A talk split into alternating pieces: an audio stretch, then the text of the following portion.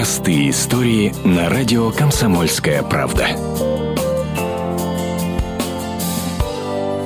Всего лишь год назад астраханка Ольга Люльченко устроилась на работу в детский дом, а теперь ее семья стала больше на одного приемного сына и ждет прибавления еще двух детишек.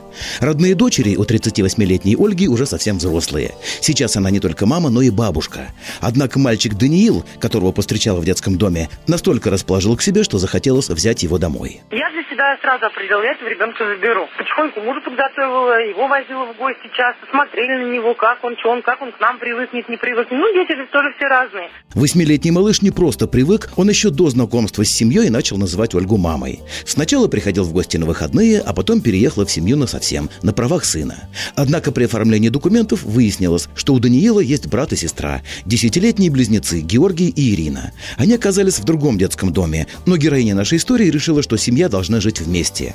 После знакомства с близняшками написала заявку на то, чтобы их принять в свою семью. Но пока приходится ждать оформления документов. Хотя я думаю, что комиссию давно, давно все прошли, заключение никак не могут сделать, чтобы ребят, детей я могла забрать. И дети уже сами плачут, рыдают каждый день, воспитатели мне названивают, и мы все на нервах из-за этого. Малыши оказались в детдоме из-за того, что их мать отбывает срок за содержание наркопритона и наркодилерства. От детей она не отказалась, так что формально их нельзя усыновить или оформить опекунство. Но Ольга уверена, что расставаться с любимцами ей не придется. Ее они называют мамой, а мужа Алексея – папой. А в этом дети никогда не ошибаются. Олег Беспалов и Екатерина Малинина. Радио «Комсомольская правда» из Астраханской области. Простые истории на радио «Комсомольская правда».